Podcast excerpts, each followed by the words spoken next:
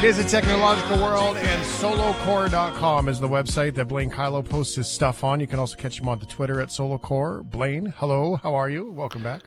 Thank you. It's nice to be here. Nice. I'm glad. Um, let's get into this right away so we don't miss out on anything of part of the plan for the show. Um, last week, we chatted about your VR goggles. And Yes. uh, you said they were quite possibly uh, the best ones that you've had experience with. We uh, wanted to talk about playing it with the kids and that experience. We also want to talk a little bit about cost. So, what is the update on the PlayStation VR2s?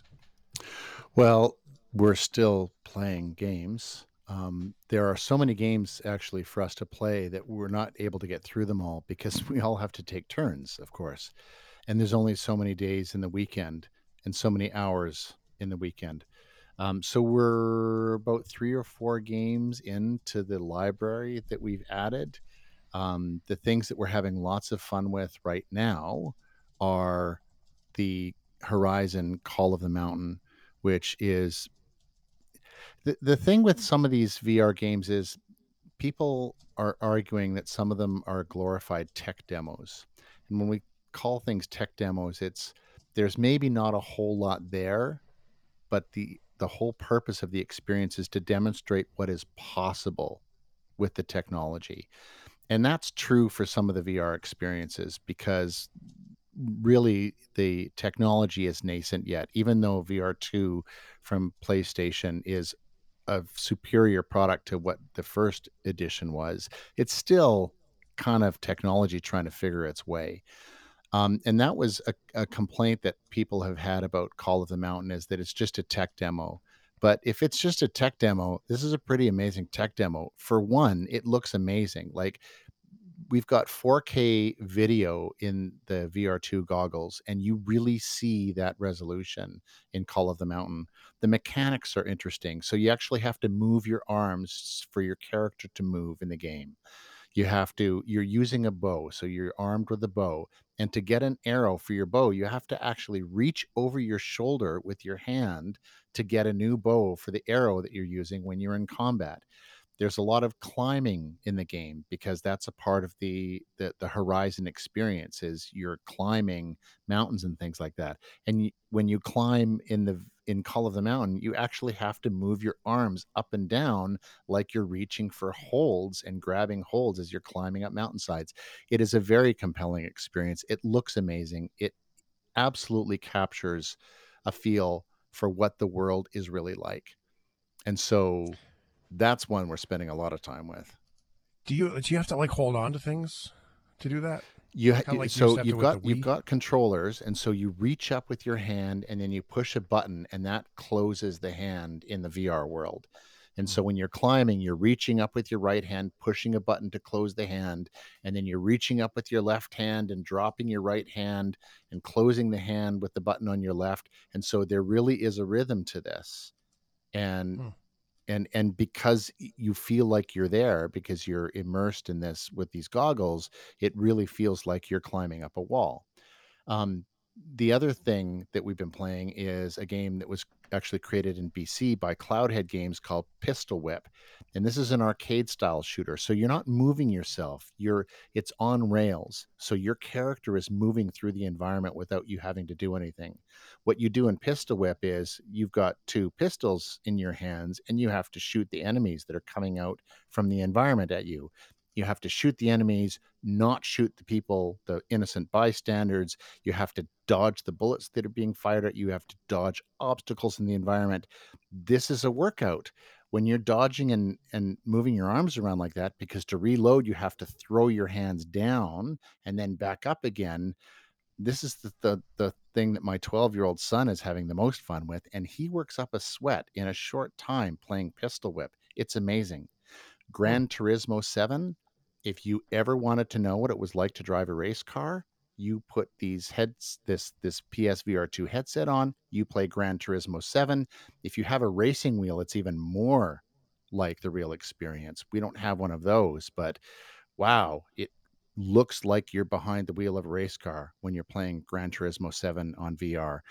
And because of this technology that they've got here, it, this eye tracking feature, it tracks your eyes. The, the system tracks your eyes. And so it gives you the best resolution and the most visual fidelity where you're looking, which means it can the system can dial back on the resolution where you're not looking and preserve some horsepower by doing that. And so some really interesting ways that they're making this work. Now, one thing we didn't talk about last week is the price of PSVR 2 because we were so excited to talk about the system. It's $730 I'm sorry, oh. the PlayStation 5 is $730. Um, PSVR 2 is um, essentially another $800. Oh. So it's more than the console? It's $750 for the the system itself. If you want to get the bundle that includes Call of the Mountain, it's $820. So it's essentially buying two consoles at the same wow. time. So it's wow. not cheap. It's not going to be for everybody. But if there is disposable income around and you're looking for new experiences, PSVR 2 is very compelling. Okay. Uh, it's Blaine Kyllo here, solocore.com. I'm Shane Hewitt. Also on your list is Lightfall um, and Destiny 2. We had a snow day in North Vancouver on Tuesday, and the 12 year old couldn't have been more excited because yesterday was the day that the latest expansion for Destiny 2 was released, and that's Lightfall. Now, Destiny's been around for a while. Destiny 2 has been around for more than five years. And since then, Bungie has continuously kept this game as fresh as the day it was released with expansions, the introduction of new multiplayer experiences, and they've done it again with Lightfall I've barely scratched this in part because I couldn't get on the system because the 12 year old was playing all day yesterday. But what I'm liking here is how Bungie has created an entirely new world for us to explore in Neomuna, which is a futuristic city on Neptune. Now, there's an incredible lore that Bungie has developed that's part of Destiny, and I can't even scratch the surface of it with you here tonight. But they are leveraging the story and the narrative that they've developed over the past seven years with this new expansion. We've got new weapons, we've got new big bads, and a really interesting environment to explore. But one of the best things that they've done is Bungie has given us loadouts you play Destiny in multiple different ways. You play multiplayer experiences, and there are various different types of multiplayer games you can play. You can also play where you're playing against the environment. It's called PVE.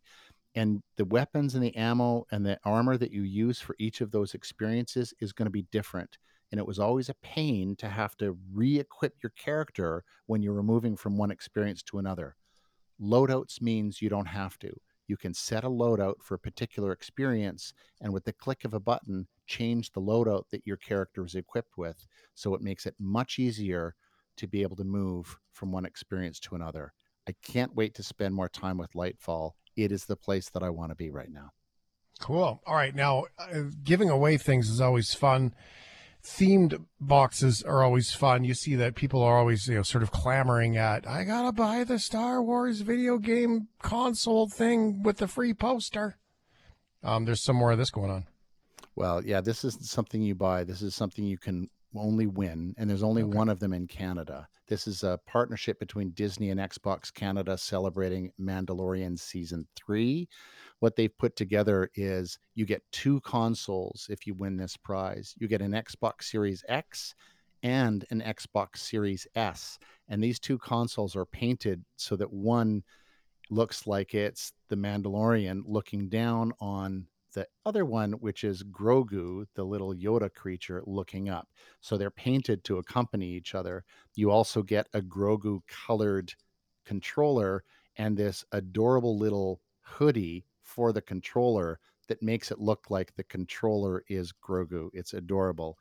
You've got until March 12th to enter this contest. There's only one of these prize packs being given out in Canada, and uh, I put my name in because hmm. I would like to have it. Seems like something you shouldn't be telling us, so nobody else goes and puts their name in. Increase your odds. Come on. Yeah, but I've got to be fair. Share the wealth. All right. Uh, Blaine Kyllo here on the shift. If you want to try to win stuff, there you go. And let's get into the tech. A new addition to the features on Samsung's Galaxy Watch 5. This is something that's other wearables um, like the Apple Watch already have, but something new to the Galaxy Watch 5, which comes in two models the base model and the Pro model. They've got a new feature now that can uh, allow people who menstruate to track their cycles. And it uses body temperature to do this using the Watch 5's bioactive sensor. And by measuring body temperature and comparing it to the temperature in other days in the month, um, people can track their cycles now with the Samsung Health app on Watch 5. All right, cool. There you go. Um, making health easier, right? I um, I've been I've gone back to using a sleep app now. For example, I don't wear a watch when I sleep by any means, but um, little things like that make a big difference in your life. The stuff's getting kind of cool. Now, the uh, evil overlord, Elon Musk, has um, given us his best more uh, uh, uh, uh, with his plan. Well, it was uh, Investor Day down in Austin, Texas. This is something that they do every year. So Tesla is essentially Tesla's Investor Day, and at Investor Day, Elon today or yesterday unveiled the third phase of his master plan. It's an interesting idea. The whole idea is to try and um, move the world over to sustainable and renewable power. And in his keynote today, he said that by 2050 we should be able to be fully sustainable and he rolled out a plan pretty high level plan to do that by getting the electricity grid on renewable power and he thinks that part of the solution there is um, really building out the solar arrays and more importantly building out storage because electricity storage is really the thing that's preventing us. We can create lots of electricity from the solar but we've got no place to store it. So if you can't use it, you can't really do anything with it. Once we solve the storage problem, um, a lot of the electrical issues are going to fade away. So this is what he's talking about. Um, he didn't announce any new vehicles in the new uh, investor day in the new master plan. Um, really, this was about how can we become sustainable. If you look at the video of the presentation, this guy looks tired. Like he's been battling with Tesla for a few months now, and he is not the same energetic guy that he was at Investor Day last year. It's quite interesting to see the effect that um, the bed that he has made has had on him lately. Um, but some interesting ideas, and and I think that depending on which physicists and mathematicians you talk to, he might be completely off the rails with some of his predictions, or he might be right on line and I guess only time will tell. All right, there you go. There's the news that electricity storage, that's going to be the game changer, right? When they can actually create a manageable, usable s- storage for electricity, that's that's the that's the big one because we don't it's, have that it's the thing it's the thing that one of his things is the is the um the wall right? The solar wall or the i can't remember what it the power wall it's the, called. Mm, and that was part of his thing. It's like well we're going to give you a roof that's all solar and we're going to sell you the power wall that can store that and you're going to be able to plug your tesla in and your tesla then can be a backup to your house and all of that stuff. It's kind of not coming together quite the way he wanted in part because his solar roof business hasn't taken off at all but the power wall that he came up with was his idea of how consumers could do that kind of storage at home. It is interesting. We're starting to see the cars put the power back to the grid, which is something we've talked about many times here on the shift. That will be yep. a big one Definitely. as well when all these cars are making electricity. So, very cool stuff. Solocore.com, Solocore on the Twitter, Blaine Kyllo. It's a technological world. Thank you, sir. Thanks, Shane. I'll I'll be playing Destiny until I talk to you next. Sounds good. You'll be in the same hoodie with your eyes all tired and baggy and and just giving her. Just giving her. Worth it.